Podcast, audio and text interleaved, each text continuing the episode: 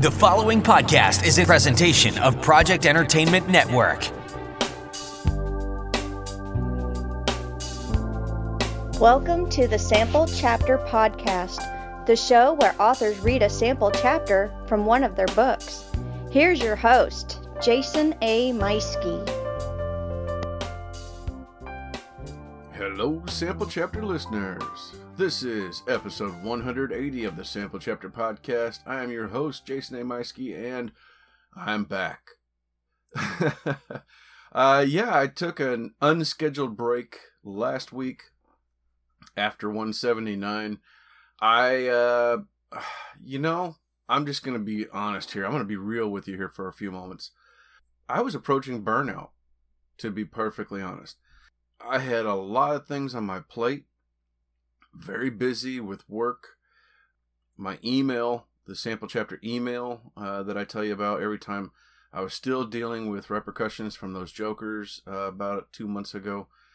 And just, you know, lots of stress, lots of things going on that were making me, you know, just extra stressed out. I haven't been writing consistently, and that's been adding to my stress because, you know, I want to write. I'm a writer and I do this show to help other writers. Uh, so lots of things kind of on my plate, and it was just really burning me out. And uh, last week, like it was already Tuesday before I even realized what day of the week it was, and I hadn't prepared my episode, and I was really kicking myself. And I thought, you know what, I'm gonna take the day and relax. And I don't even think I, I don't even think I even posted anything until Wednesday because it was the rest of that Tuesday was still extremely busy. And then thank you for those of you who, who reached out to me, uh, checking on me, asking if I was okay. That was very sweet of you. But yeah, the rest of the last week, then I just kind of, I took my time to, you know, of course I got work I have to do, but in my free time, uh, I straightened out my email issues. Just a refresher, about two months ago, a bunch of jokers, I guess, signed up the sample chapter email for a a crap ton of uh, spam email, and I was literally getting like I got added to a couple of dozen lists, and uh, yeah, all of a sudden I'm getting hundreds of emails per day of nothing but spam, and it was it was quite ridiculous. And because of that, these last two months, it's been very difficult for me to follow up with author requests, and uh, I, really hate you know missing out on a lot of these uh, wonderful authors that I found some, but I think in the process of cleaning things up, I think I've lost several as, as well. Um, now that that's fixed, I am going back through. Um, I think the most fair thing for me to do is just respond to my most recent requests that I have um, because they're they're the newest ones if you have sent me an email request in the last few months, please send me a new one because uh, I, I, may have just gotten rid of it all in, in the in an effort to clean things out. I may have just gotten rid of it inadvertently, and uh, you just you know I, I, hope you can understand. I apologize for the confusion, but uh, yeah, reach out to me and let me know. Um, meanwhile, I'm going to get back to the most recent people, um, guests like today. Uh, they were getting a hold of me through uh, social media, which is still a good way to reach out to me as well. I, I still prefer the email for most people. Um, today's guest is a return guest, so yeah, we know each other on, on social media, and uh, that was that was cool. So we were able to uh, chat back and forth that way. But yeah, if, if you want to reach out to the show, you can at samplechapterpodcast at gmail.com. Uh, right now, I don't have any plans of changing that email. Now that I got this, I think I have it all straightened out, and seems to be working well again. I've got some spam filters on it. No, but of course, if I if I do decide to change the email, uh, you'll be the first to know, and I'll change it on the website and everywhere else. But back to my stress levels and burnout. Um, you know, just honestly, it was really getting me thinking. Like, man, have I reached the end? Have I reached the end of the show? Uh, because I mean, this is my fourth year doing it and it is that ha- is something that's on my mind wondering how long i'm going to do it but you know i think so long as i can manage and and taking last week off to take care of some things and refresh myself a little bit was good. It recharged the batteries some, and I'm gonna I'm gonna take some more time once in a while this year to do that because I, I really got to take care of myself, and I don't do that enough. I'm realizing I'm always taking care of, you know, of course, my family. Uh, my family comes first, and uh, then my work, my day job. But I don't do a lot for myself, and I'm gonna start doing a little bit more of that.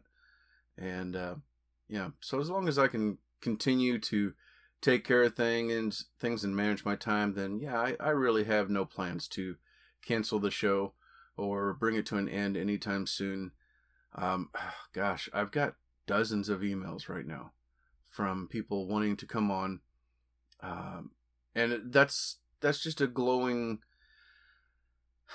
candle in the window for me. You know, that's that's a lighthouse on the shore showing me the way and showing me that yeah there are still a lot of people out there that that listen to the show and and want to come on and uh, getting some of the responses i get from fans out there all over the world letting me know how much they're enjoying it uh, really means a lot so thank you all and um, yeah i'm gonna i'm gonna keep doing this for the foreseeable future so well Speaking of guests, uh, as I alluded to, this week's guest for episode 180 is a return one, L.M. Riviere. Uh, she was with us back in season two, if if there is a season two, year two, whatever you want to call it. Uh, we were discussing her debut series, the Innisfail Cycle, uh, book one, and today she's back to discuss book two, The Southernmost Star and uh, read a sample chapter. We have a fantastic time discussing uh, her publishing company, Lights Out Ink., adult fantasy, epic adult fantasy, you know, her love for that, uh, humility versus false humility, and imposter syndrome. And we get sidetracked a lot. it's a it's actually a lot of fun. We get sidetracked a lot talking about books and what we like to read and weather and uh, stuff like that. And it's it's actually a lot of fun. We have a good time. And uh, oh, speaking of, so that uh, you'll know, you're gonna hear. There's a book that I'm describing in the conversation, and uh, I forgot what the title is. The title is called "The Hunger" by Alma Katsu, and I actually mentioned that on a previous episode with with Mark Harms because of his podcast, the Beards Books and Bourbon podcast and uh, that's how I found out about that book. And then he and I discussed uh, that. But that was the that's the book I'm telling LaNae about, and it's it's uh, one of them. I'm, I'm looking forward to diving into that one here pretty soon myself. You know, I gotta say that's one of the nice things about last week too. Taking some time off, I did a lot of reading. I finished up three books last week that I've been trying to get through for a while, and started another and almost finished it. So that was nice. That was nice to get to spend some time reading. Anyway. anyway, I have been chatting on here for uh, coming up on uh, right now. It says eight and a half minutes, but I've got to add a couple of ads. so let's get to that so that this uh, episode is not too long. Uh, let's start first off by thanking our sponsor, Scrivener. Scrivener is my favorite writing software. I do all of my writing in there, and I I did uh, there over the weekend. I got to get back into my writing a little bit, and that felt really really good. Hey, Scrivener 3 is now available, full of tons of new features, and I'm going to be finding out some more stuff about that here real soon. Thing, uh, exciting information that I can share with you. So st- uh, stay tuned for that in the near future. Meanwhile, check out this advertisement and find out how you can save 20% on the regular desktop version.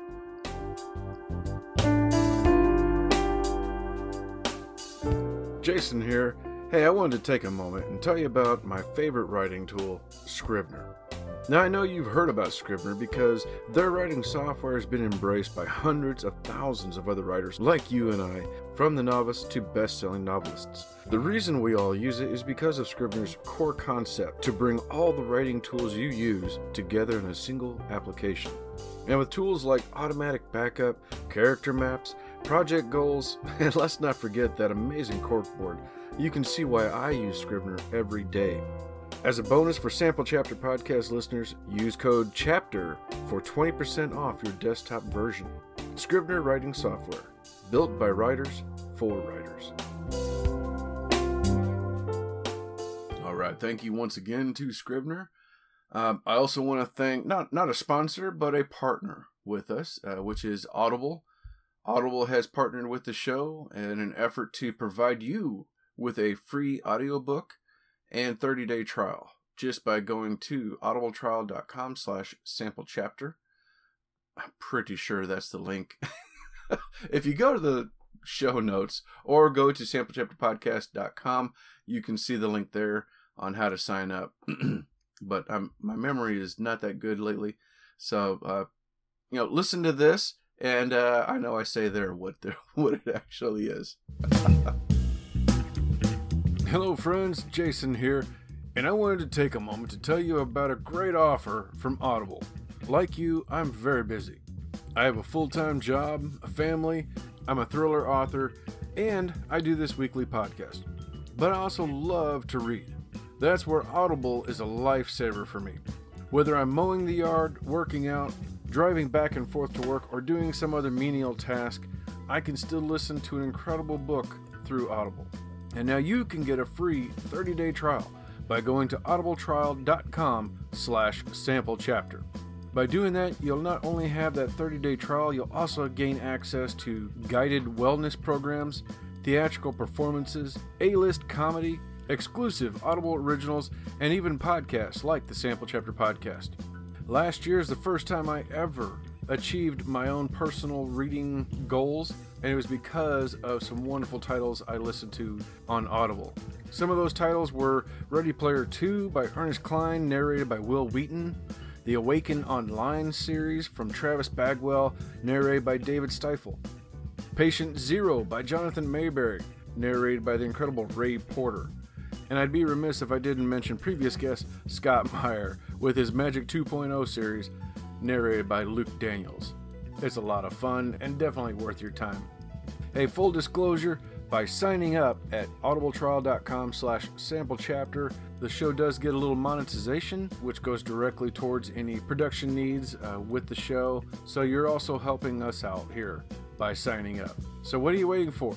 Head on over now to audibletrial.com slash sample chapter and start your free 30-day trial today.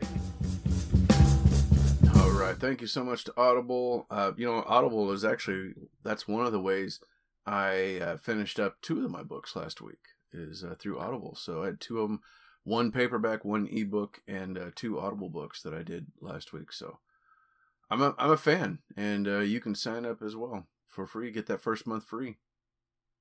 Hey, I want to thank our podcast network friends, uh, starting with Pop Goes the Culture Network, home to about a dozen other shows, all of them pop culture related. Uh, shows like The Multiverse Tonight, uh, The Alamo Backlot, Fellowship of the Geeks. The of course there's the flagship show, Pop Goes the Culture podcast, and Two Dads Review, just to name a few. So uh, click that link in the show notes for more, and yeah, go on, hop on over there and check out some of those shows. It's lots of fun stuff. All your pop culture news right there at your fingertips. The other podcast network that I'm so happy to be a part of is the Project Entertainment Network. Home to more than 30 different shows, a wide variety. You have the Lunch Ladies podcast, Necrocasticon, Monster Attack, the Bazong podcast, Your New Opinion, you know, there's just there's so much to talk about, uh, including this crazy one right here, gutting the sacred cow. What the heck is that? hey everybody, it's Kevin Goatee. It's Kevin Israel. And you're listening to Gutting the Sacred Cow on the Project Entertainment Network. Hey, Kevin, what exactly is Gutting the Sacred Cow? Gutting the Sacred Cow is a podcast where we invite comedians and talented people every episode to come on and trash a movie that you probably love or someone you know loves. That's right. We've trashed, we, our guests, have trashed such films as Indiana Jones and the Last Crusade, Gone with the Wind, Grease, even Star Wars. Can you imagine the balls on that guy? Did he succeed? I cannot. Yeah, well, listen and you'll find out. But this is Kevin Goatee and Kevin Israel for Gutting the Sacred Cow.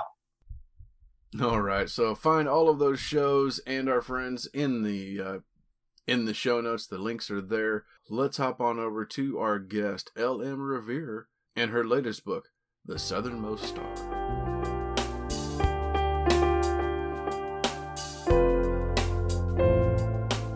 Ladies and gentlemen, welcome back to the Sample Chapter Podcast. And this week, I'm so happy to have a return guest, somebody from uh, year two. Actually, it would be episode 50. So, I mean, this is a while back. Uh, but uh, it also goes to show how far back we go. Uh, I am here today with L.M. Riviere. Previously, we were talking about The Sons of Mil. And uh, this week, it's the sequel to that book, The Southernmost Star. So, as a reminder, L.M. Riviere is a freelance writer, editor, and photographer. Uh, book one, The Sons of Mil, uh, which is book one of the in, yeah, Innisfail cycle, uh, was her first full length novel. Ladies and gentlemen, L.M. Riviere. Hello. There's not a better lead in than that, right? That's all right. I, I I get that a lot too, where it's like I do this like big lead up, and it's like, hey, thanks. it's always fun. There's like that scene in uh, Game of Thrones when he's like, you know, when uh, Missandei is going down all her list of like the unbroken, the unbent, you know, all the different Yeah. that she has. He's like, this is Jon Snow. he's Yeah. king of the wood. Uh, oh my gosh, that's how I felt with uh with Jeff Archer a few weeks ago because it was just like the list went on and on, and I was like, oh my gosh, I gotta I gotta cut this off so we can start talking, and he was laughing about it too. He's like, well, we're all done. We're out of time now, Jeff. Thanks for coming on. yeah, right. So, hey, how are you doing, LaNae? I'm good. I'm good. Thank you for asking. How's everybody over there? Uh, you know, it's it's Missouri. The weather's uh changing up all the time. It's cool one day, warm the next, and then it's rainy and back and forth. In the Midwest. Yeah. yeah. How's Florida treating you? Uh, it's good. You know, I spend most of my free time uh, in that clear blue water and like diving and snorkeling and paddling and doing outdoor stuff. That's why I'm here. The beach life. and playing around with my camera. That's, that's about it. Um, Yeah. Yeah. It's hot. It's already really, really hot. I think we call it Satan's armpit outside right now. So uh, it's already Ah. about 100 degrees. yeah. So, Oh Yeah. my gosh. Yeah, I'm not looking forward to that. We we keep warming up to about 80 and then uh it's been with all the rain, it's just been so ridiculously humid. So it's, Yeah, uh, Missouri, I think, is is about as humid as it is here in Florida, honestly. Um, Ah. and I will always argue until I'm burger that like the Midwest, especially like in Michigan, it's cold water. Cold water is dense, so whenever it's humid, it's worse. That's what I- at least here, it's like Yeah. salt water, and uh, you know, it's in every single particle you breathe. Nothing but oh yeah. all year round. I tell you, I thought I knew humidity until I got to Japan, and then it was like oh, really? you step off the plane and you're instantly wet. It's just Where like, were you? oh. Uh, yeah, we were in uh, Tokyo, outside Tokyo at uh, Oh? Yokota Air Force Base for a while. Oh, wow, I didn't know it was that humid there. I thought Yep. it actually was kind of dry. Wow, that's crazy. Yeah, yeah, I was there for the big earthquake and all the radiation. That's what uh, led to this voice that I've got. Everybody likes this voice. I just want to throw out you and me go ways back. We've been talking about this for a minute now. Yeah. Yeah, oh you can line up all the girls from Lights Out Ink. We're like, yep, Jason, he's got a voice like a spider. I have a voice for radio. What can I say? no, the that's face for it. Well, I, meant yeah, in a derogatory manner. We are complimenting him, just to be clear. oh my gosh, y'all are too nice to me. Well, speaking of lights out, uh, tell us about lights out and how this came to be. This is huge. oh no. Where's my magic glitter that I can throw and then just disappear in the dust? Uh, Lights Out Ink. is a small independent publishing house that focuses on uh, speculative fiction, and I prefer uh, very genre bending fiction featuring strong female characters that are central to the plot. Uh, you, you don't get a lot of damsels in distress or like super clever, handsome uh, main characters that are men, and that's the story is essentially just revolves around them and their libido as it were. Uh, we we like stories that have strong, smoky women. Think um, Naomi Nagata from the Expanse series. That that's my ideal heroine always. And I, you know, we just we kind of we want to publish fiction that is adult centric. So no young adult fiction. We want to publish fiction that has a strong uh, story as well and doesn't necessarily have to squeeze into one genre category. So um, that's kind of what Lights Out does. And so far, we've got about six authors, and we're looking to grow over the next few years. Um, and we'll see how it goes. Yeah, and I love that idea behind it too, with the the strong female characters, because it's whenever I think strong female characters, I think of Ripley from Yeah. Aliens, and uh, because just that right balance of reactionary and taking charge. Right. And but she was also still a woman. Like they weren't trying to like Yeah. Make her something that she wasn't. She was just a woman who was like, you know what, I'm gonna do this job because I don't think there's anybody else that can do this job. So therefore that means it's it's gotta be me. And Exactly. Ripley, Ripley is a great. Yeah. yeah, I love it. She- Scott. she's a she's a mother figure to all the soldiers and and to Newt, but then it's like, all right, give me that gun, show me what I'm doing here. All right, she gets in that suit in Aliens. The first time I saw it, I think I was about six years old. I was like, yeah, can't get. I want to be part robot. right? Oh my gosh. Yeah, I was uh, whenever I joined the military, I was looking for those those uh forklift. They said, "Yeah, you're going to drive a forklift." And I was like, "Oh, great. Do we have those?" No, that's not really yet. That's not a thing. Oh man, And there's no Michael Biehns either. Uh, that's a real shame for us ladies, just you know. he's a yeah, he's he's he's a good guy. Yeah, you know, my my wife likes him better as uh as Kyle Reese What, which is, uh from the first Terminator. oh, really? Yeah. That's right. That's right. On your feet, soldier. I remember him. Yep. Yep. Uh, That movie Yep. came out when I was four, though, so fair play. yep. She likes him better there. I like him better in uh well, he was a bad guy, but Tombstone as Johnny I Ringo. love him in Tombstone. Mm-hmm. Tombstone. My dad named my little brother uh, Wyatt Oh, nice. because of that. He was he was very into Tombstone. I think we watched it just about every single night for a Oh really long time. but, uh, yeah. Oh my gosh. Well, th- all right, so this is the danger of, of talking with old friends on here is uh, we get to we get sidetracked quite a bit, but it's it's good. Uh, it's it's a lot of fun. I think people are going to have fun listening to this. But I want to make sure and tell people about your books. Okay. And we'll keep the focus. Let's try and get back there. So, uh, I mean, gosh, this has been three years ago now. Uh, January of 2019, you were like my second episode of season two. Yeah, I don't really do seasons, but Yeah. that's where you know the year kicked off. And yeah, we were talking about Sons of Mil. Um, how'd the book go? I, I know you changed the cover, which is fantastic looking, Thank and you. uh, it- I Um, got a chance to uh, to read it myself. I loved it. And I think in my review, I made sure to say like, man, I could I could smell the dirt as I was reading it because it Mhm. was so detail oriented and, and very rich. Thank you. Um, yeah, I, I do tend to to ramble a bit about the outdoor scenes. I think that has a lot to do with the fact that I'm also an outdoor photographer. so I think Kaylee, that's uh, LOI's uh, art director. She's always uh, kind of harping on me about my wind. so I'm always describing the wind in like every single scene. I'm like, it's an enclosed space, but somehow we can work the wind in.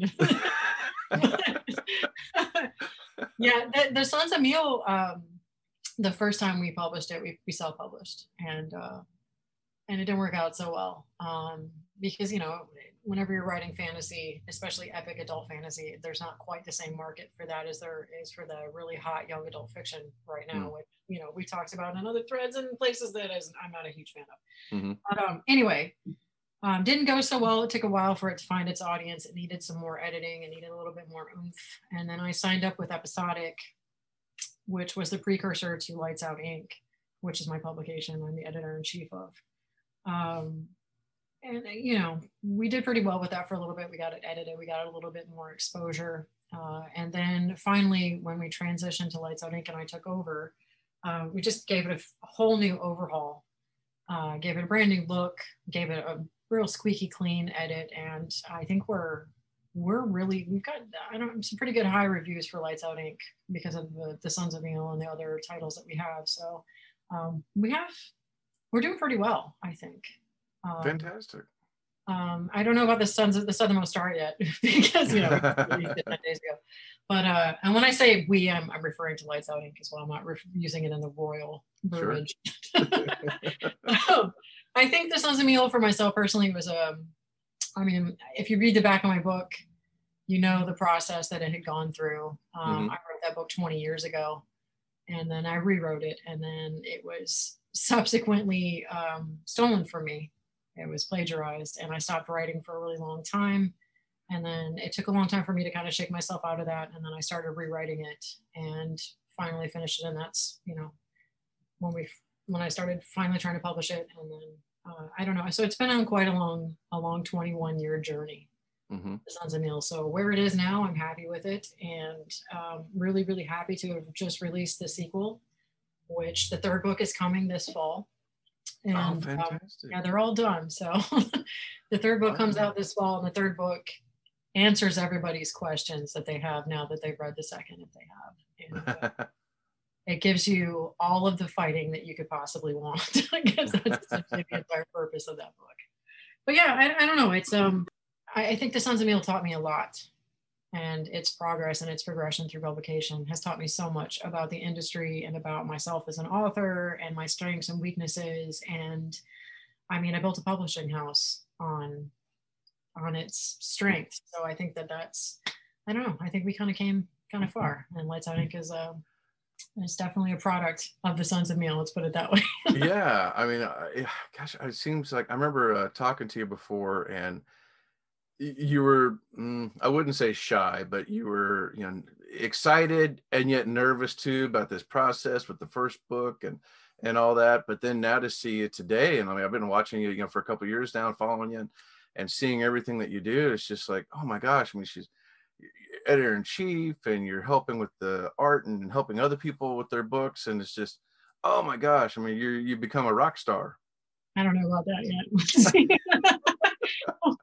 My follow count is not quite as high as I would like to, but no, um, you know, I, I I appreciate that. Thank you. Um, it's been a long journey, and I don't uh, I don't want to stop now. So I think I, I I've, I'm finally getting to the position where I've stopped feeling like an imposter, and I am an author. I'm a published author, and I've gotten very good ratings and I'm going to continue to try to make my readers happy and continue to create content that I want to to to give to people and um, stories that I want to tell. Which, when the third book comes out, by the way, uh, I have other fiction that will be coming out and will be uh, more in line with literary fiction Mhm. uh, with some fantastical elements because it's me.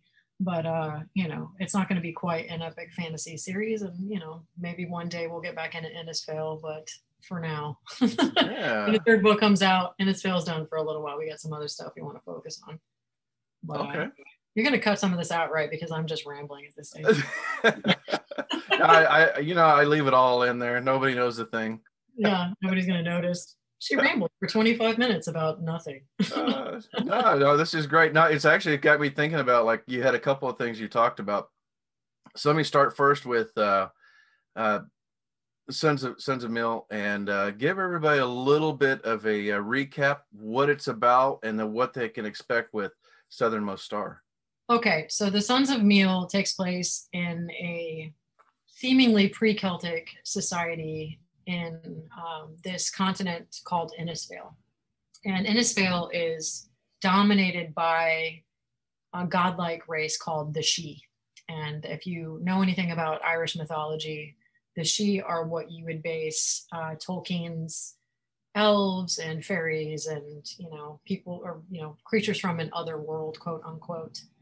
But in my story, it's much different. These are gods. They're not they're not little tiny winged creatures that grant wishes and, and it's not all beauty and happiness. The other world is responsible for some of the darkest stories ever. and Ireland is where it all comes from. So uh, that's kind of you know Innisfail is is basically Ireland. I don't want to give away too much because there's a lot of revealed yeah to be discovered as you read. Um, but in this this tale, the the Innisfail is kind of divided into these uh, client kingdoms of Aes Sidhe. Aeshi is where the Sidhe live. The humans are not allowed to venture there. Um, and there is someone who's kind of outcast in the wilderness, and he's not happy about it. He spends his days drinking and dicing, and you know, essentially just being a grumpy jerk. and he runs across um, a situation that he initially tries to avoid because conscience isn't really one of his strengths. Like, you know, he's a bit of a jerk. Did I mention that?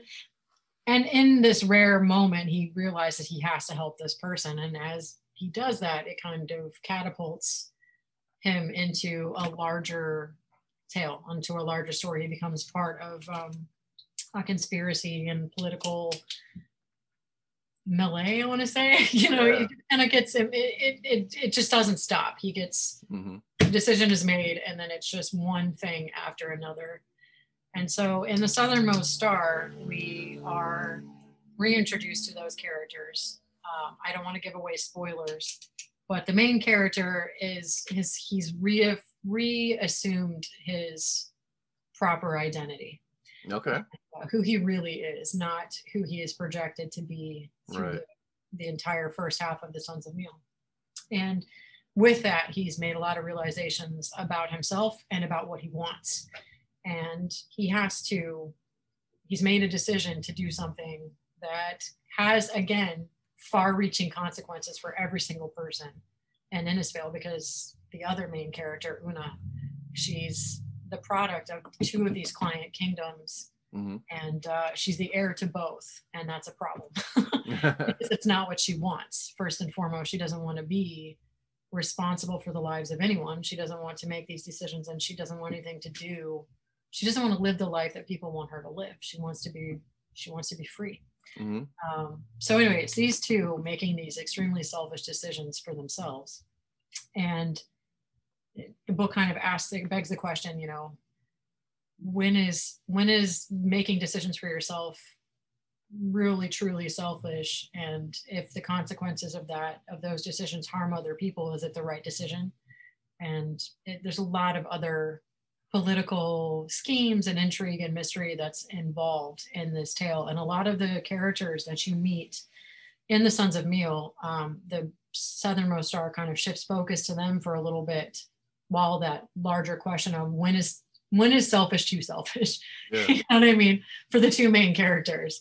Uh, and so you're kind of just like pulling back the, the, the tapestry to reveal the rest of this world and the characters that are in it and how it, it affects them and, and what it, what's happening with all of those ancillary characters and who the real villains are. There, there really aren't any. Mhm. And that's the point. Everybody's a great character. So um, it, the second book is more introspective and it's more about the relationships between the characters than it is about the progression of the story itself. Um, that is what the third book will do. the third book is back into the story and it's, you know, just a race to the finish. Yeah. But uh, with the second book, I kind of wanted to, I wanted to give it the Empire treatment. You know what I'm talking about. Yeah. Star Wars: A New. Hope. You you introduce all the characters, you show them what's going on. You know, we got lots of adventures, pew, pew, pew going on. Right. and you know, you kind of end on a little bit of a high note. And then in Empire, it's dark. It's dark. It's dark. right. There's texture. There's more. The relationships between the characters are more developed, and who they are as people is more developed. And you start to realize, like, oh man, I thought that guy was a villain. Oh, but he's really not a villain. You know what I Mhm. mean? I thought the good guy was a good guy, but he's not really such a good guy. He's kind of a selfish jerk. But so it's just showing people as they are and all of the decisions that were made in the past and, and now that are kind of coming to a head.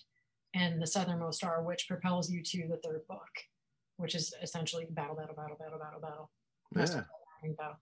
but anyway, that is a that's that's the best way I can describe it.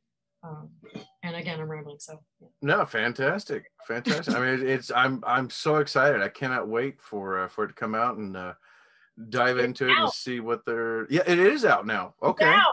fantastic. Yeah, you can buy it on uh, in hardcover and uh, ebook now at Barnes Noble and Amazon.com, or you can go directly to our website at lightsoutink.com and just click the link. It'll take you over. You can choose your poison. Uh, the paperbacks will be available within the next few days. They're on hold for whatever reason. Uh, so paperbacks are like $16.99, hardcovers are $26.99, and the ebooks are $6.99. So you get to choose your adventure. Outstanding. yeah, and we'll make sure to have links for that in the uh, show notes as well. Okay, awesome. One of the things you mentioned before when you thought you were rambling, but I'm like picking things up, so you, you don't even realize the value you're given.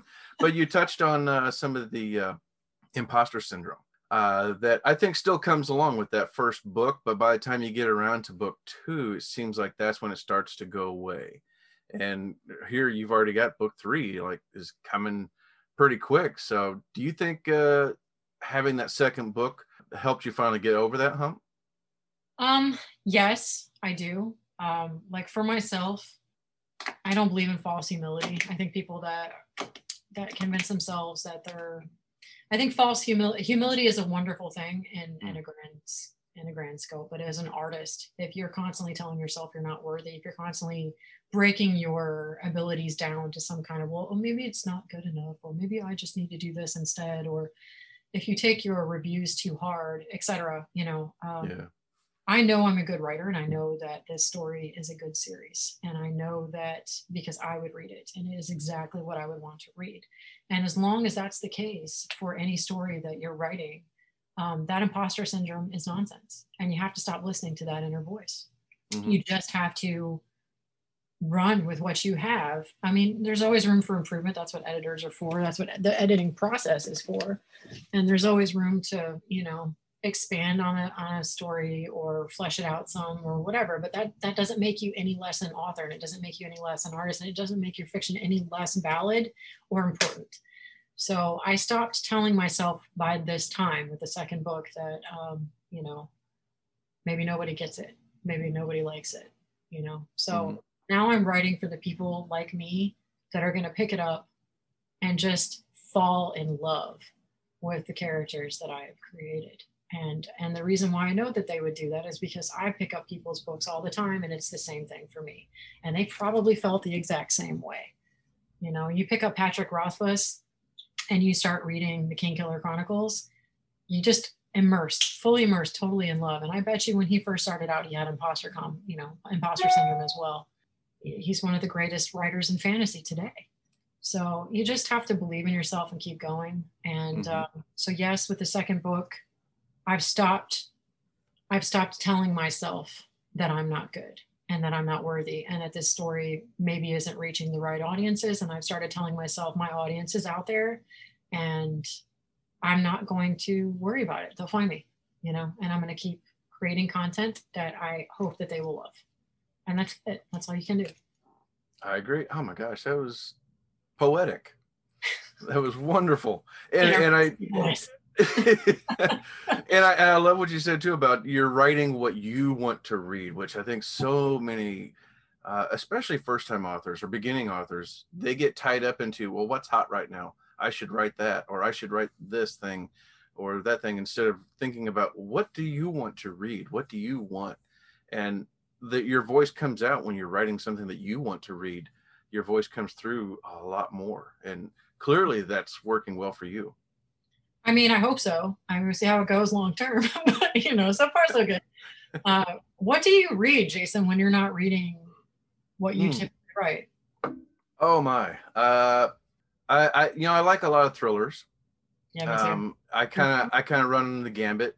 Um, especially since starting the show now, I read all kinds of stuff because uh, it's you know week in week out. I'll, I'll hear about another fantastic story, so I could be reading uh, a romance or a fantasy or a horror book or something just outrageous but i tend to go back to something thrilling just whatever if it's if it's got me on the edge of my seat uh, then i i love it.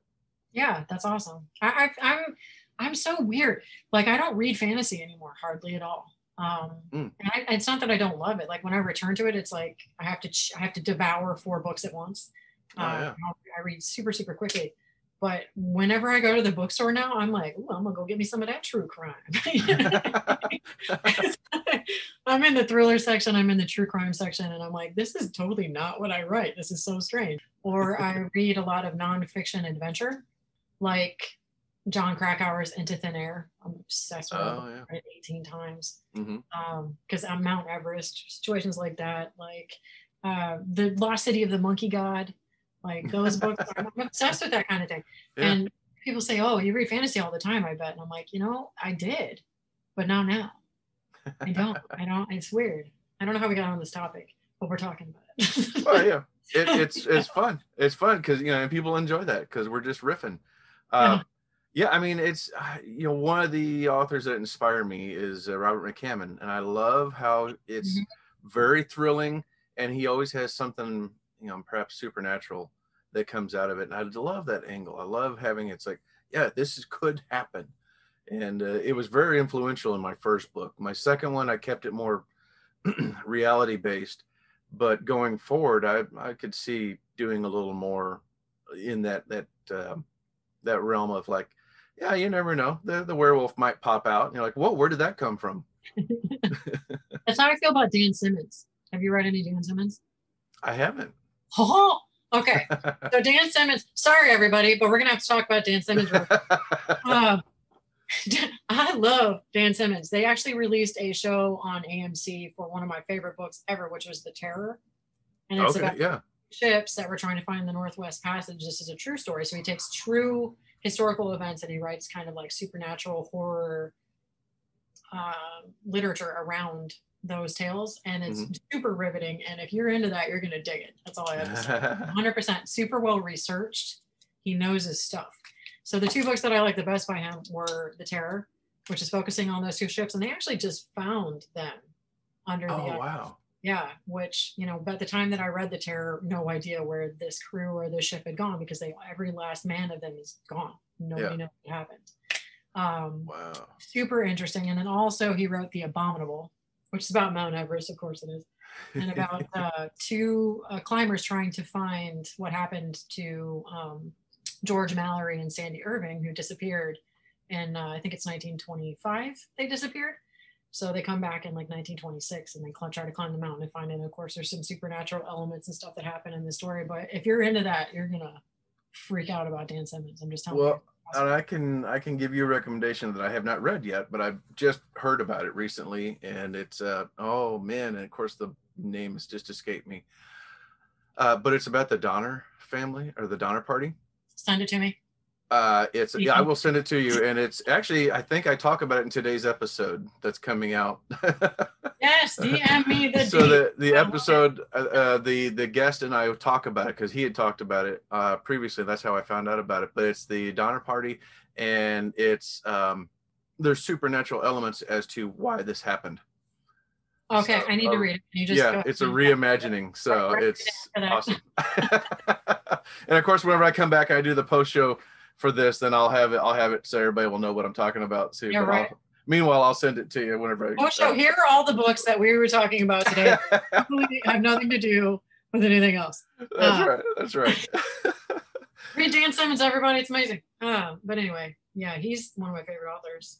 I'm. You know, I'm going to tag Dan Simmons now on on this I, episode. please do. it comes out. I'm. I'm gonna. You know what? I'm gonna. I'm gonna review the damn terror because or the abominable. One the, he's just a genius. He's he's a journalist. The way that he writes is super crisp and clean, like Hemingway. But at the same time, you know, one thought per sentence, very very clean, but super well researched. Like Mm. I- the amount of time he has to put into one book for the research has to be at least a year, two years. Like Ah. he just knows his stuff Mhm. and I love every character. Uh, his women are all strong characters. They're not weak-willed, you know, fainting maidens and whatever. But I think in the terror, it was just like you bring some of my darkest fears together in one book, and that's so, and plus, you know, you add a mystery. I love mysteries, and especially mysteries that actually occurred. Yeah. So yeah, he even talks about the Shackleton. Like you researched the hell out of that, oh, which was another Donner Party kind of situation. Uh-huh. Antarctica, you know. Oh my gosh. But anyway, yeah. That's awesome. Yes. All right. Well, everybody's got lots of books to check out today, but right. we really want them to check out I would like you to check out the Southernmost Star, but if you don't dig that kind of thing, should, you know. so yeah, everybody's got. Uh, we're gonna be running the gambit today. Everybody's got lots of books to check out. But yes, uh, for all you fantasy fans or uh, anybody interested, make sure you are checking out, of course, book one, Sons of Mil, and then the most recent one, uh, the Southernmost Star. Hey, what's uh, book three gonna be? the children of Danu. Oh, okay. All right. Danu is a mother goddess, if you know your Celtic history. Um, Danu was a mother goddess. She was the goddess of the earth. And uh, so the, the she, the godlike race, is the Tuatha De Danann, and that is the children of Danu. in Gaelic. Fantastic. Yeah. Love it. Love it. All right. Well, hey, where can everybody find and follow you?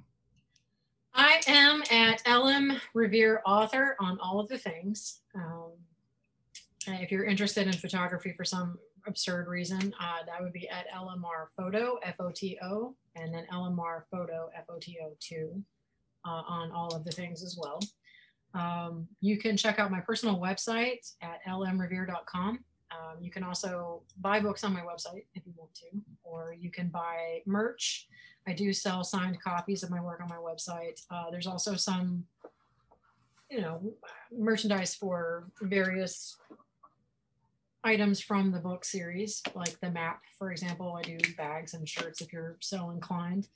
Um, and then also sign up for my newsletter, please. I've got like, you know, just a few followers because I'm not pressing it as hard as I probably should be. But uh, for people that sign up for the newsletter, I think we're probably going to start offering some kind of discount or some kind of little bonus extras that they can get from Lights Out Ink. So, um, and then also please check out lightsoutink.com to check out our full list of titles. Uh, we are we we have three main titles right now, uh, four with the Southernmost Star, and we're releasing two more before summer's end. Outstanding. Well, like I said, I'm gonna have links for all this in the show notes, everybody. So, you know, it's like my name. You don't have to try and spell it out. You just click that link in the show notes, and then boom, you're good to go. You're the only So- person that suffers from the same the last name problem like I do. yeah. Like no, it's R I V is in Victor, not B. Come on. LaNae, thank you so much for coming back on. This has Yeah, been a blast. Thanks for having me and let me ramble on your podcast. Uh, it's so much fun. All right, well, ladies and gentlemen, time to hand the floor over to my guest, L.M. Riviere with The Southernmost Star. Hello, everybody. I'm going to read to you from the first chapter of The Southernmost Star because I don't want to give anything away. um, there will be some spoilers in this, so if you haven't read The Sons of Mil, then I highly recommend that you check that out. Um, and then get back to me. If you have any questions, comments, you want to chat with me about the direction of anything, please check that out at lightsoutink.com. You're free to message me directly or comment directly on my page. Okay, so chapter one of The Southernmost Star. South. NE 50804 Dor Oris Air. Una wished she was dead. Every breath was a losing battle. Any air she managed to squeeze into her lungs burned through her airways like acid. The pounding in her head might have been a thousand pound bell, pealing back and forth for hours. The fur she lay beneath were as heavy as a two ton stone. Something rattled within her chest as if one of her ribs had come loose and was attempting to work itself into her gut. Is this what suffocating felt like? She couldn't be certain, but if this went on much longer, death would be a blessing. Every inch of her hurt, from the tips of her bruised toes to the bleeding hollows of her shrinking gums. She was an aching husk of herself, a parchment stretched taut over disintegrating bones. What was wrong with her? asked a gruff voice from far off. Spark drag, I'll wager. That voice she knew. She'd have gone cold at the sound if she had any blood left to spare. She's used too much. The unknown speaker whistled. Reason, too bloody right there. If I hadn't seen what she did with my own eyes, I'd never believe any of this was possible. Is she dying? As another tremor galloped along her nerves, bowing her, bro- her swollen spine, Una also wanted to know the answer to that question. She heard the scrape of a boot near her ear. The air drew close as a hulking figure bent over her. Why couldn't she open her eyes? If her last living act on earth was to spit in his face, she would count her stars. She tried to move her head, but the effort sent spears of lightning down her throat. She might have choked if she had the strength. Instead, she sucked tiny ribbons of air into her taxed lungs and trembled with the urge to weep. The familiar voice cursed. Not if I can help it. No, no, no. Don't touch her. A flurry of movement. I'm meant to. If you touch her now, she'll likely kill you without meaning to. Sure, I of her skill level are forbidden to fuel themselves this way, but it can happen. I see, said the heavier voice, clear revulsion in his tone. Gloved fingers probed her face from brow to jaw. Only Damek Bishop would have the gall to lay hands on her so boldly. Pity she was unwell, for she would have loved to drain the arrogant bastard dry. No help for it, I'm afraid, Damick sighed, smoothing back her hair. She hoped he'd be stupid enough to remove his glove. Bring me one of our prisoners, someone healthy but not over strong. Martin, discreetly, please. The men are already terrified of her. Yes, my lord. Now she recognized that deep, oak rich voice, Martin O'Riordan, her father's commander at arms. Though she hated the circumstances, she was glad of his presence all the same. She had nothing but fond memories of the old soldier and prayed she wouldn't have to harm him to escape. Distracted by distant memories and unbearable pain, she hadn't quite heard Damick's order. What had happened? How had she come to be here? She couldn't glean the details, simply snippets, flashes of brilliant orange flame, men and horses screaming, a cottage consumed by oppressive emerald eyes, Ryan's small limp body against a filthy wooden floor, a black beast with an appetite as bottomless as the sea, Kerr-Yin, the erstwhile Ben Maiden, silver eyes half lidded, pale hair laying limp over his collar, lips still and cold as wax, and the dead. So many cold creatures she could never count them all. How long had she lain here? Frustration nearly outpaced her pain. Where was Kerr-Yin? Was he alive? Had Ryan survived what Una had done to her? How had Damek gotten hold of her? Una, Damek whispered, Can you hear me? Yes, she wanted to scream. Tell me what happened. Where are my friends? Where is Kerr-Yin? What did you do, damn it? What did I do? I'm sorry for this, but neither of us has a choice. His breath dusted her cheek. Was that genuine regret she detected in his tone? Why, not the Lord of Clare, surely. Her mind wandered. A flower bloomed in bright spring sunlight, a garden filled with birdsong, damp green things, and warm male laughter. She knew this place, didn't she? The first brush of infatuated longing. Small pleasures, fleeting as the sun in winter. Then she felt the cold stone at her back, the sharp sting of betrayal, a mouthful of teeth and animal hunger chewed through blood and sinew to her thundering heart. Slow simmering rage chased this vision away, cloaking her girlhood fancy in blackest hate. Oh, Dammick, come closer. Press your lips to mine, I beg you. My lord, Martin reappeared, this time bearing unhappy resignation in his voice. Someone new whimpered beside him. This one killed a man trying to escape. Best I could find. Good, said Dammick, bring her over. The whimpering melded into panic gasps. Una's broken body flooded with dread. Oh no, no, no, no, no, no. A silent scream bubbled within Una's chest, raising icebergs in her already frozen blood. Sure, forgive me. Subchapter. Hours or days later, she couldn't say which, Una woke from a doze to find herself tied to a creaking saddle. Disoriented, she shook herself to clear her head, though it did little to help her gain her bearings. From beneath the rim of a heavy cowl, she spied the hard, worn road beneath her horse's hooves. Steady rain bounced back up to her knees from deep puddles on either side, and a host of stripped trees fell away from the wide river snaking past on her right. The Shannon, she knew at a glance. Those blue hills she spied over the horizon told her all she needed to know. This was the Tarrant High Road, and soon they would hug the river at Dumne and then trek south by southwest to Bethany. She was headed home. Dammick was taking her to her father. They were leaving her life, her friends, and her freedom behind in the north. When they crossed at Ten Bells, she would be her father's subject once more, Princess of Bethany. The words soured like spoiled milk in her throat. Patrick Donahue's kingdom, the one place in all the world she'd rather die than spend a day. She gnashed her teeth in silent loathing. Una held one power there, one worth. Her value is measured by the potential fruits of her body and whatever price they might fetch for the most ambitious man in Innisfail. There was no worse fate she could imagine for a liberated Tarragonese woman, autonomous in her own right, than the one that awaited her in Bethany. The Duke would marry her off as soon as he was able. Should she dare her use her gifts against any would-be suitors, innocence would suffer in her place. That had ever been the way between Una and her father.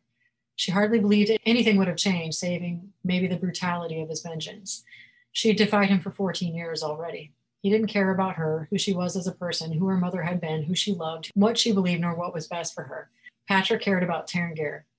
He lusted for an heir unified under his rule. His interest in her terminated with the claim she held in the North and the viability of the meat between her legs.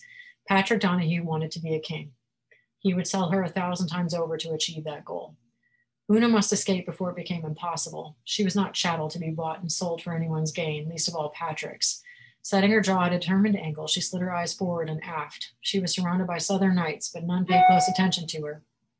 Walking their horses at a gentle clip, many were engaged in hushed conversation or leaned over their horses' necks sound asleep. A knight beside her held her reins in a, loose grip, gnawing at a browning apple with a haunted, faraway mien. Everywhere her eyes came to rest, she saw men worse for wear. Some were missing digits from appendages swaddled in unsanitary bandages, many spotted cuts and bruises that no one had bothered to tend. All wore expressions loaded with disbelief, pain, or numb horror. Una felt a little sympathy for them. They were murderers, all. Led north by their own lust and greed, these men were no less guilty than her duplicitous cousin in his quest for power. If she slipped quietly from her saddle, maybe one of them would lean down to grab her. No, too public. Perhaps she should demand a nature break, and when led away, she could. I could hear the cogs turning in your head from here, cousin, Dammick laughed from behind her. She didn't bother to crane her neck to look at him. Why waste the effort for such a useless view? Hmm, she hoped. Afraid yet? He kicked his mount forward and drew up beside her. She looked away, fuming. Not really. Though seeing you now after all these years, I wonder how I never noticed that you are. Always have been, too, I gather. How charming. She ground her molars together. The only words with the power to sting were truth. You are not cowed, she told herself. He will make a mistake eventually, and you'll be free again one way or the other. She squared her shoulders and raised her chin as high as it would go. Perhaps all these armored men frighten me. Will you hold me? He rewarded her with a throaty chuckle that was much deeper than the one she remembered. She stole a glance at him from the corner of her eye and wished she hadn't. His smirk made her want to rip his jugular out with her teeth. Not yet, Lady Donahue. I won't presume until you ask me seriously, of course. I'd rather drink crushed glass, Lord Bishop. His smile bordered on the lascivious. The years had been kind to her cousin. He was taller, broader through the chest and shoulders, and the flesh of his cheeks had settled into the sharp bones of his face. Arching black brows swept over violet and green eyes. He was very handsome. She hated him the more for it. Oh, I don't know about that. One day I may grow on you, my lady Donahue. My name is Una Mora. I am prima of the cloister of the eternal flame and a free citizen of Terragare. You have no right to hold me against my will. He shook his head with that annoying, affable grin. Reason, but you're beautiful in a temper, even covered in filth and scrapes. He hummed a sound that made Una burn with rage. Don't get angry. That's what he wants. What do you think, Martin? Is she not the loveliest woman you've ever set eyes upon? Don't get angry. Don't get angry. Don't. My lord, Martin cleared his throat. Perhaps it is unwise to. Damick was having the time of his life at her expense. Her nostrils flared. I'm not some tavern wench, Damick. I'm the Doma's granddaughter and heir. For all your education, your sense of direction is rather pathetic, isn't it? His men, save Martin, chuckled around her. When my grandmother hears of this, as if he'd been waiting for this threat, he pulled a rolled bit of vellum out of his tunic and wagged it under her nose. She looked away, taking deep breaths. Recognizing Nima's seal at a glance, she could guess what it read. Should I read it for you? No. She knew where this must be headed. Oh, what a shame, he said, waving the scroll back and forth. It's such a fun yarn. Old Grandmama has been deposed. Seems the Red City is under new management, and this, he paused to read her name. Vananima is now Doma. Want to know what the new Doma thinks of you and your family, my love? Fuck yourself. Whatever my lady buys is, of course. You've made your point. Have I? Yes, she hissed, fighting tears. Her grandmother, her family. She didn't know how they'd come to this pass so quickly, but had no doubt who had orchestrated the coup. Nima had tried to kill Una three times already, and only Shorin knew what she'd been doing in Terragare since. Though Una had been oblivious to the trouble brewing within the cloister while she remained within its walls, now that she was out in the world, she had been disabused of that ignorance rather quickly. The Red City had chafed under Drem's rule for some years. Hell, half the North cried out for more blood. Forty years of heavy handed doctrine and policy stripped the poorest and Innisfail of taxes they could ill afford and resources they could hardly spare. Furthermore, Una bore her share of responsibility on that score. Her untimely disappearance revealed a chasm of weakness within the cloister that had surely fanned these flames. The people sought new leadership, justly or no. It seemed the scales had finally tipped in Nima's favor. Una didn't want to know anymore. Her heart couldn't process so many tragedies at once. Damick threw the scroll at her. She let it bounce off of her wounded arm and roll from her horse's flank into the mud. Unless I march up there and force the issue, your mother's name means nothing now. Your inheritance, your power, and your titles, nothing. That missive declares you a heretic and traitor, Una, anathema. Your precious city would have you burn. The way I see it, I've saved your life. When you're done playing the self pitying child, you might see sense one day. He watched her closely while she swallowed wave after wave of misery. She averted her gaze, blinking back, the hot tears boiling in her eyes. The men around her made no bones about their disapproval of her, curled their lips and shook their heads. How many of their number were dead now because of her? Lost your tongue? He pressed on. While the blame couldn't wholly be laid at Una's feet, neither could she deny she'd played her part. If she hadn't trusted Nima's creature gone, if she hadn't tried to run away, before that, if she hadn't buried herself in her studies and shirked her duty to her family, perhaps none of this would have happened. If she'd stayed in Terragare, would things have been different? Could Nima have been thwarted or the Mora clan have presented a unified front? Who knew? There was an equal chance that Una would have been murdered in her bed and the same result achieved regardless. She might never know, but that would dispel her own guilt in either case. She was an outcast now, anathema, precisely as Damick had said. Una, his tune softened. Do you really think that that old miser and Aes Sidhe was going to help you? The Sidhe couldn't spare a tinker spark for any of us. So long as we pay our taxes, keep off their lands, and steer well clear of their kind, they don't care what, what we do to each other here in air. We're all you have, cousin. I hope you come to see that before it's too late. Rather than allow her to spoil her speech with a rebuttal, he kicked his mount into the forward line. He didn't look back, an old trick this, but effective. Una was left alone in a sea of creaking leather and hostile glares. Friendless, unmoored, and insolvent, she bit her lower lip until it bled and suffered in silence. Subchapter. As they led their mounts close to the river two days later, Una's chances to escape thinned by the mile. Damek had thought of everything, of course. She was bound day and night. No one spoke to her unless directed. No one touched her or came near her without a thick pair of gloves. No one even looked her way except to feed her, cart her to the privy, or tie her to her cot every night. The first time she attempted to talk to someone, Damek had the poor fellow digging latrines that evening. When she tried to wander deeper into the woods to relieve herself, Damek had her escort replaced with prisoners, each given a lash for every yard she had dared stray. Una was fed with wooden spoons and drank from wooden dippers. If she drifted too far when they stopped, struggled with their handlers, or made any moves that appeared suspicious in the least, Damek punished the innocent to spite her. After a few days of this, Una had retreated within herself. She moved when and where she was told, kept her eyes resolutely forward, and never opened her mouth but to accept food or water. She might have been a doll for all the trouble she caused. If he wanted her docile, so be it. She would wait, watch, and plan. Damek made none of the mistakes she hoped he would. He didn't converse with her except to impart orders or inquire about her well being. He spent little to no time in her immediate vicinity and scarcely looked at her save when absolutely necessary. So much for thinking she could tempt him to lower his guard. She knew his escape wasn't going to be, she knew, she knew escape wasn't going to be easy, but Damek was going well out of his way to make it impossible. When the gulls called from the bay and the smoke from Ten Bells rose in the distance, Una swore she wouldn't be defeated so easily. She would get out of this even if it killed her. Carrion, she thought, please be alive, please be safe. I will come back for you. Subchapter. A gibbous moon was high in the late autumn sky when Damek's men wound their way through Ten Bells twisting lanes. Una was in a lead group strapped to her saddle as usual, and Damek himself held her reins. Another hope dashed. She had thought to create a ruckus in the street and pray the townsfolk would intercede long enough for her to get away. No such luck. If the Lord of Clare held her leash, no one would dare challenge him for his prisoner. They were in the South now. Damek's influence held far more weight here than hers. Not that many of these folks would even know who she was on sight. Tarangare was a faithful trading partner here, but not many Shorai ever made the trip. Merchers and students of the Libellum were the few Taranganese faces she spied, her people tended to congregate around the universities in the West Moorings, while here in the North End, they were mostly farmer stalls, taverns, and stately inns astride the Taran High Road. She imagined they'd cross the Limerick Bridge at first light tomorrow and from there travel south along the Mallow High Road to Bethany. It wouldn't be long now. She had but a few days left to get away. Once she was in her father's keep, she might be chained to a wall for the rest of her days. Her mind worked so furiously to uncover a solution to her situation that she barely noticed they'd stopped until Damek pulled her into his well covered arms. Without ado, he set her down, grasped her shoulders, and wheeled her toward an impressive three story building. The Ferryman, its beautifully painted red sign red, was easily one of the most well appointed ends she'd ever clapped eyes upon. This was no surprise. Ten Bells had fiend to spare. Though it wasn't as large a city as Tarangare or bethany Bethany, 'twas likely richer than both.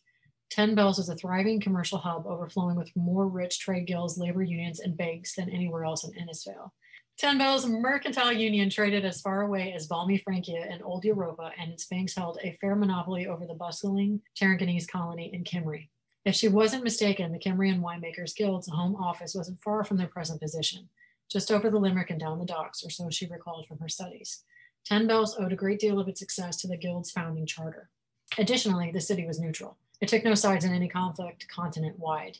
Being that almost every other city in Innisfail depended upon it for crucial trade, there was very little danger of that changing anytime soon. When someone makes you rich, you tend to leave them to their business. Sure, men had made the mistake of sacking the city in the past, her grandfather for one, but when the fiend ran dry and those men couldn't replicate the guild's results, Ten Bell's charter was returned and the merchants were left well alone. Only madmen and zealots bite the hand that feeds. Damek led her over swept cobbles in perfect repair toward the wide covered veranda yawning from the inn's northwestern facade. A lamplighter on stilts tapped his way down the street, brandishing his matches like a well trained magician. A snap, twist, and flare, and another glass bauble would cast ambient light over his charming thoroughfare. Though the rooftops climbed too high to view properly from her angle, every structure's architecture was pre transition stone row houses with corniced windows and exquisite gabling lined each side of the street. The ferryman took up the majority of the southernmost corner. They were met at the door by a fussy major domo who led them through a series of candlelit alcoves to a private dining area beneath a sweeping grand staircase. Damek nodded to Martin, whose job it would be to sort the men and see their accommodations for the evening. The major domo bent almost double in obeisance to the Lord of Clare before Damek waved him away. A few wealthy patrons were seated inside the dining room. These diners tucked themselves deep within their booths to avoid the attention of so many armed men. On the opposite side of the huge double hearth lay a larger tap room occupied by the general public. If the fire wasn't quite so hot, Una could almost squeak through to the other side and out the front door before anyone could stop her. Her cousin noted the direction of her gaze and wagged a finger. No. Soon she was unceremoniously shoved into a tall wooden booth near the rear wall. Damek took the seat beside her. Chewing her cheek raw, she faced the polished window to observe the lamplighter's progress. She didn't turn when others squeezed into their booth. Upon his return, Martin, as always, took the seat on his lord's opposite side. Damek's hand found Una's shoulder, his pressure firm. Keep your hood up, speak to no one, and try not to let anyone see your face. She shrugged his hand away. Martin, he said, aside, have you ordered? Yes, my lord. Whatever was best for our officers in here, soup and bread for the boys outside. Room and board are sorted too. Fellows will head to the way station next door, brass upstairs, two to a room. You are to have the suite on the top floor as soon as its tenant is vacated. I had them send out for um, ladies' things as well. Excellent. What's for supper then? Didn't ask. I could eat a bloody horse. Damek leaned over to Una. Are you thirsty? She didn't look at him. A serving girl carried over a heavy tray laden with bread, salted butter, and five tankards of ale. The men leapt at the tray like starved hogs. Damek slapped one fellow's hand and set his tankard in front of Una. Wait your turn, Ridley, ladies first. Una rolled her eyes but didn't waste her breath to argue. She was parched. Living in a patriarchy was Ridley's bloody problem. Even with her hands bound, she managed to lift and pour half of the heavy vessel's contents down her throat in two gulps. The spiced ale warmed her from her throat to her toes. She hadn't had a decent meal in days, though she was becoming rather accustomed to roughing it outdoors. She could hardly refuse one when offered. Clearly amused, Damek slid his trencher of bread and butter toward her. It, too, did not last long. She stopped chewing long enough to take a sip of her ale before she got back to work. Damek passed her a second helping than his own tankard. She didn't complain. Shore blessed the Brewers Guild and Ten Bells. Only the Hart and Rosbeal had better ale, and she was working very hard not to think about that at all. Damek wore an odd smile on his face while he watched her cheeks puff out like a chipmunk. Chuckling, Martin also slid her his bread and the hunk of cheese he pilfered from another table. Bless Martin O'Riordan, too, she thought. How'd you meet him? Damek asked, pressing his chin against his knuckles. Meef who? She managed around a mouthful of cheese. Carrion Adair, of course. She would not rise to Damek's bait, not now. She kept her eyes on her food. Torturing herself wouldn't help anyone. Swallowing her bread went down her throat like a lump of coal. Does it matter? Yes, damn you. Killed over two dozen men trying to take you back. One of my best lieutenants as well, a man of no mean skill. I've never seen someone move like him. Damek frowned at the areas of conjuring Carrion's face. His reputation was understated, you ask me. Una said nothing, her heart racing. He'd come for her, tried to save her. After that thing tore a hole in his chest the size of Launia, he'd come to take her back. She couldn't believe it, not Ben, or Carrion. It wasn't the type. Yet, Damek had no reason to lie. It certainly didn't make him look the grander for having said anything, did it? She hesitated. Did I. I mean, was he killed in the attempt? Damek's smile was cruel. You first. The serving girl brought another round of tankards. Damek claimed two more without breaking eye contact. Mm-hmm. Una reached for hers, but he held it shy of her fingers. She groaned. If you're asking why he wanted to help me, I don't have an answer for you. He happened by when I was dragged behind a horse and almost beaten to death, and this after I'd managed to escape. Raleigh and his men. You're lying about Raleigh. He and his boys were killed by the same man that killed those two beasts in Ferndale and a cadre of armed corsairs on the road. Come on, cousin, do you try to show me at least the fraction of the respect I deserve. I don't know what you want me to say. He saved my life and we traveled together. That's all there is. He thought he might help me over the border, and I intended to help him reclaim his title in the process. We met in the middle. Damek took a sip of his ale and snorted into his tankard. You're in love with him. Una went still as a stone. She didn't respond for quite some time, but when she did, her tone aimed to kill. What of it? Damek's hand paused over his trenchers, eyes glowing cold murder. Oh, good. I hoped I'd have the pleasure of watching your heart break. My lord, Martin attempted from his left elbow. What do you mean? Una asked, trying in vain to keep the fear from her voice. Damek's grin was a knife slash in the firelight. He toasted her. The crown prince is dead, Una. I watched him fall myself. You're on your own now, love. I hope you're ready for what follows.